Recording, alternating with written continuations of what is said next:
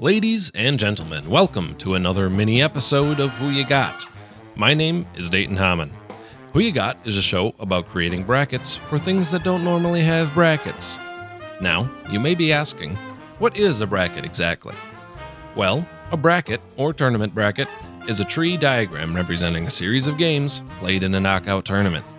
Each episode, we create a bracket for a specific topic and determine the best of that topic through a series of debate matchups.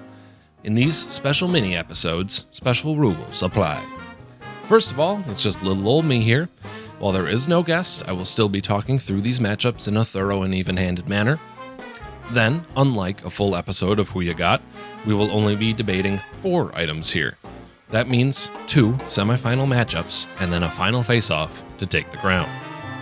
Lastly, there are no strict time limits on each round, but thankfully we have the man himself, Graham Zima, over here on the knobs to call me out just in case I start stalling out of sheer indecisiveness. As the 2010s draw to a close, we will be doing a little mini episode, multi episode retrospective on Who You Got.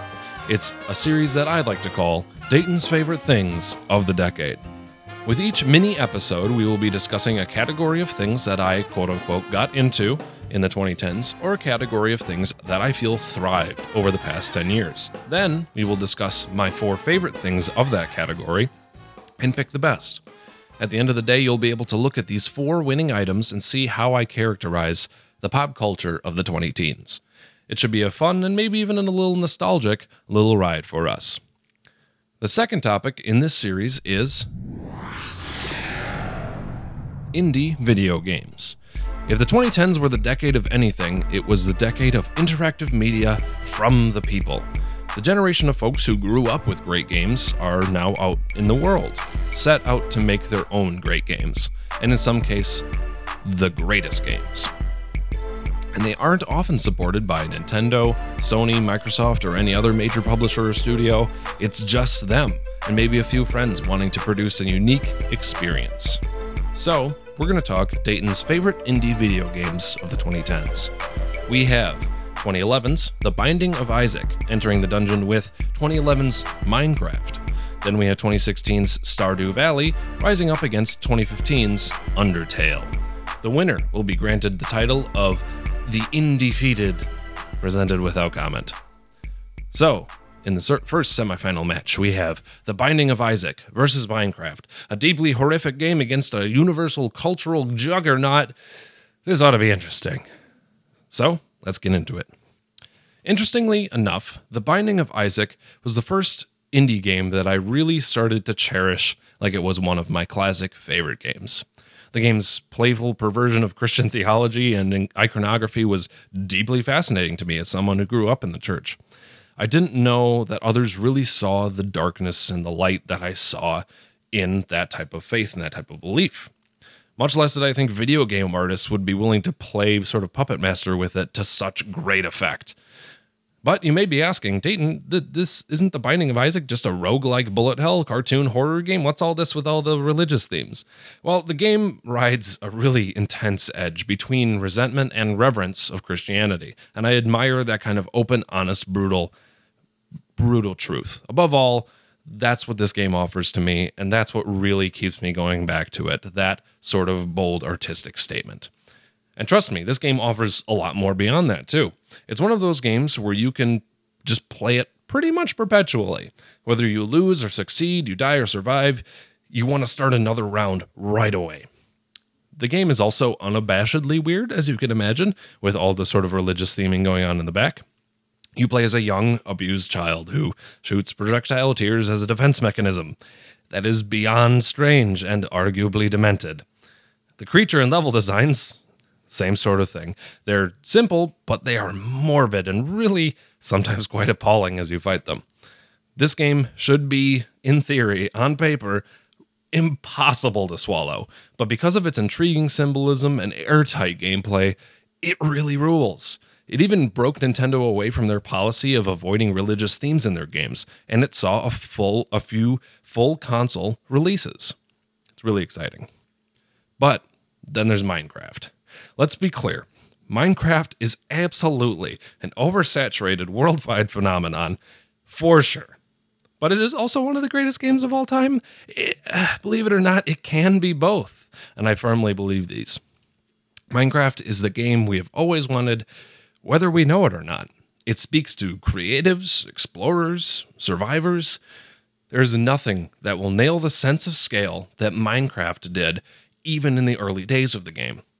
Minecraft is a once in a lifetime experience. And I wish I was exaggerating, but I'm just trying to grasp and put this game into words. Minecraft has given me one of the best single player experiences I've ever had. I still have a save file on my computer where I built this fortress on top of a steam a steep mountain peak. This was in survival mode, so I had to mine all the materials for this fortress. By traveling into enormous cave systems, over oceans, into jungles, and off to other dimensions, even, Minecraft really makes you work for your satisfaction, but it makes the work along the way deeply, deeply fascinating. It's not always enjoyable, mind you, but it's always fascinating. While you may not be necessarily enjoying toiling in the mines or running away from little creepy monsters, whatever, you're always eager to see what is around the corner because it could be anything the way this world is generated. Minecraft has also given me one of the best multiplayer experiences I've ever had. In my first few years of college, my friends and I would gather in a single dorm room and play on our crappy little laptops. It was one of the few games we could all run on our discount or hand me down computers. Working to- together is never as fun as it is in Minecraft. You gather your crew, enter a treacherous area fully equipped by things that you guys made together, and you work to navigate, harvest, and discover. Even creative mode can be really bonkers fun with uh, several companions.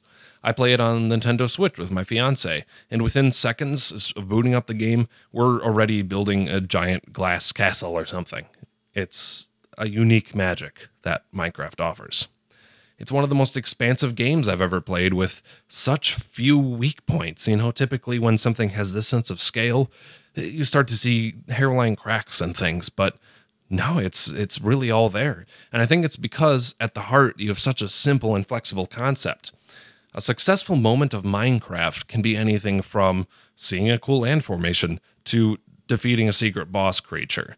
It's all consistent and it's all the joy of Minecraft. The Binding of Isaac does break down a lot of walls for the medium of video games as an art form, but I think it might be a little too niche for its own good. I mentioned that this game should be hard to swallow, and for a lot of people, it is. Thankfully, it resonated with me and a lot of other people, and it sets out to do this specific thing uh, in a specific artist's specific vision, but at the end of the day, that's what it is. It's specific. Minecraft feels the most timeless and ubiquitous. So, to me, Minecraft digs in and wins a place in the finals here. The second semifinal match is Stardew Valley versus Undertale.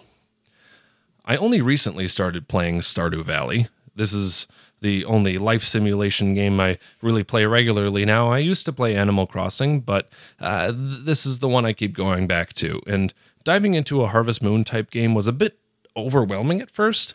I was like, you mean to say that the main game mechanic is chores? And it is, but it's incredibly relaxing. I think a big part of this is that the game makes you feel in control of your life. I know that's a little sad, but it, it brings up a strong appeal of games more broadly. They're all, to some degree, some sort of power fantasy or empathy experience.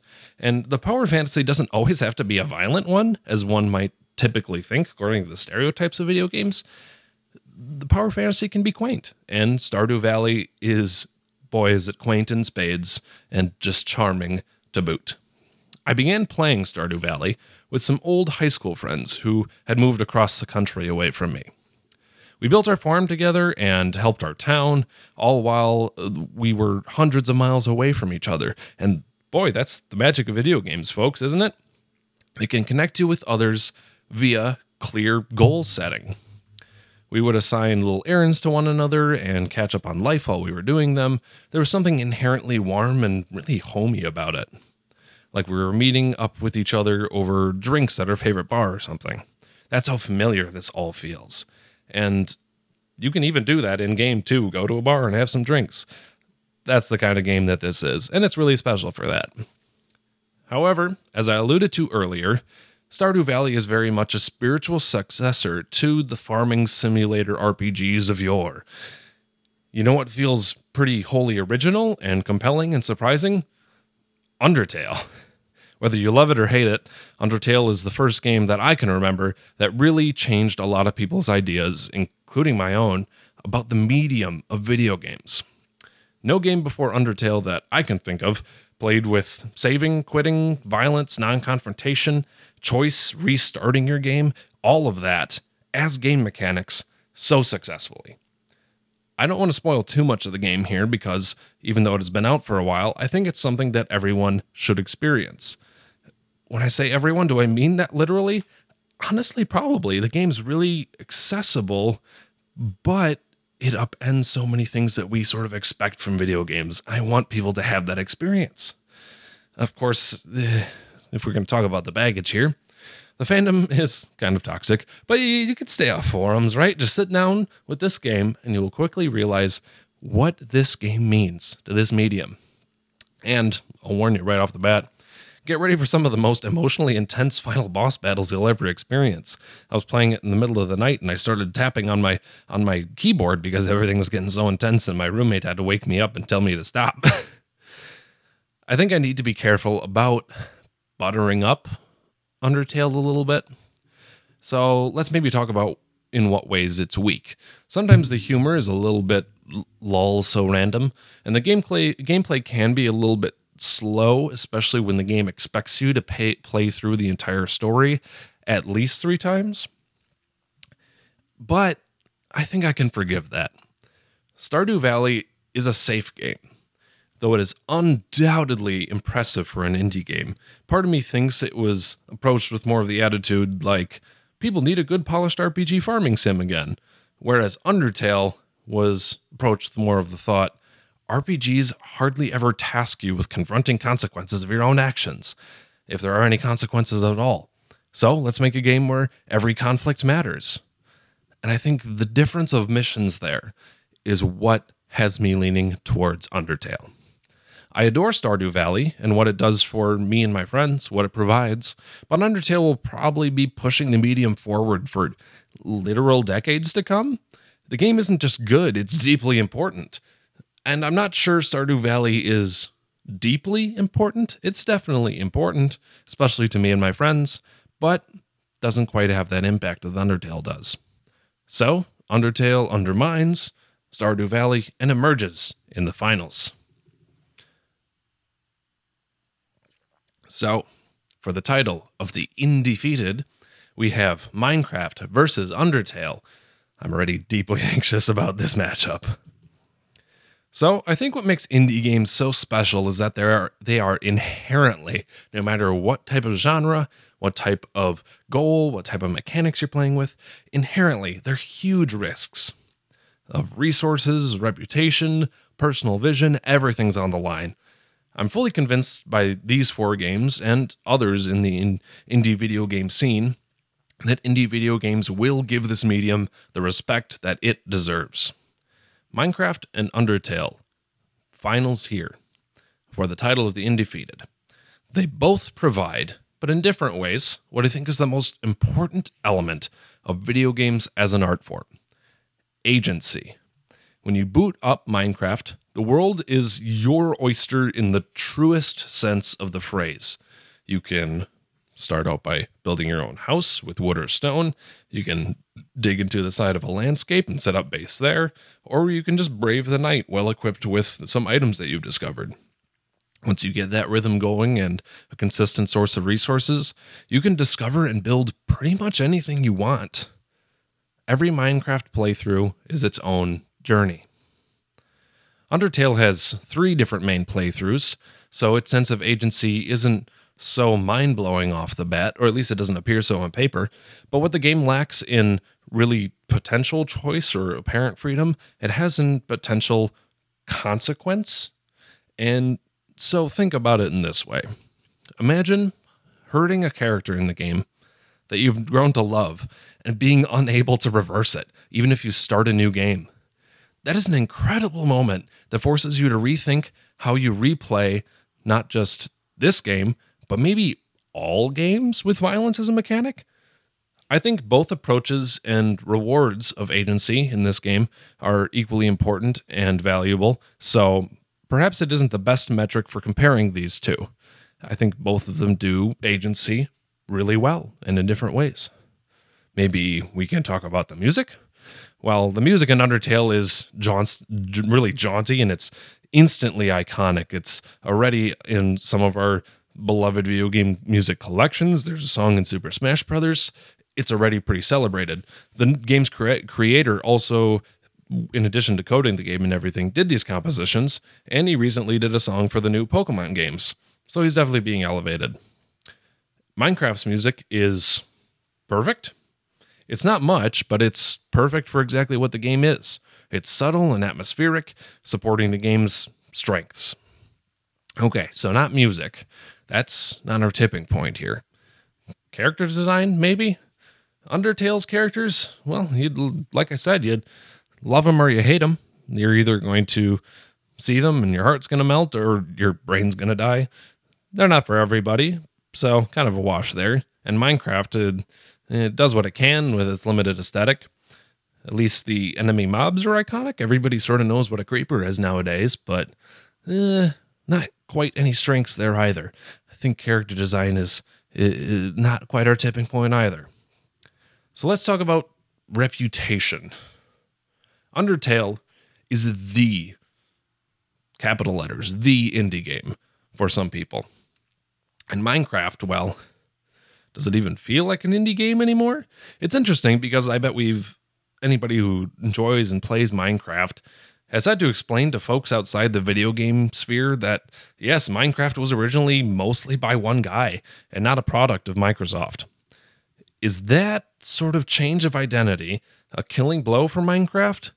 Eh, it's so tough to say because a huge corporate scale success is that the end goal for all indie video games? I don't quite know. I think the more accessible a game becomes, the better, and hopefully the creators of Minecraft and Undertale and the other games would agree. Minecraft, being bought out by Microsoft, thankfully still feels like Minecraft today. It can be a, a, bit upsetting to see merchandise littering store shelves everywhere, but that's easy to ignore when you're having the marvelous experience that Minecraft provides. But something kind of tells me that Minecraft got a little bit lucky with its timing. Because the world's expectations for games has changed a bit since the beginning of the decade, I'm not sure it would succeed if it was introduced today.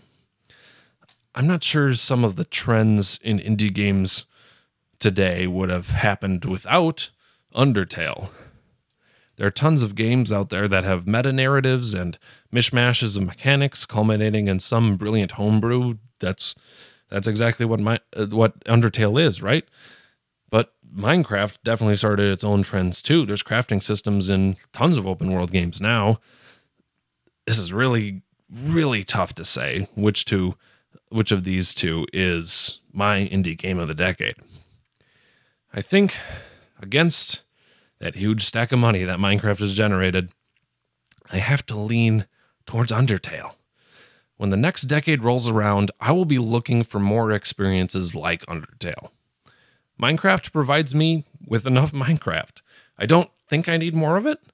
Undertale makes me itch for more brilliant, groundbreaking stories that I could see only told through video games. In fact, it has given me my own ideas for what I could do with the medium were I had to learn how to code and everything.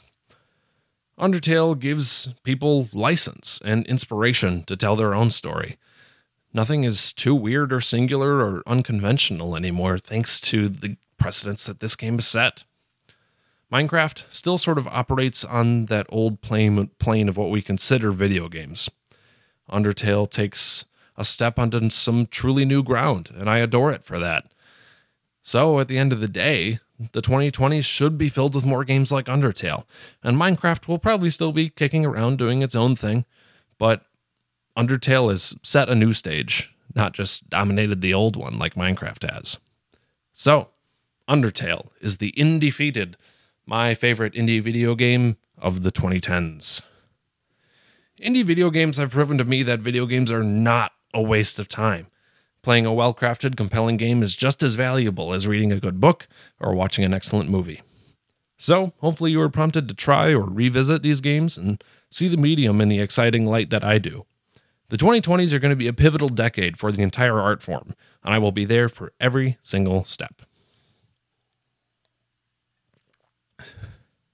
As always, thank you for joining me on this mini episode of Who You Got.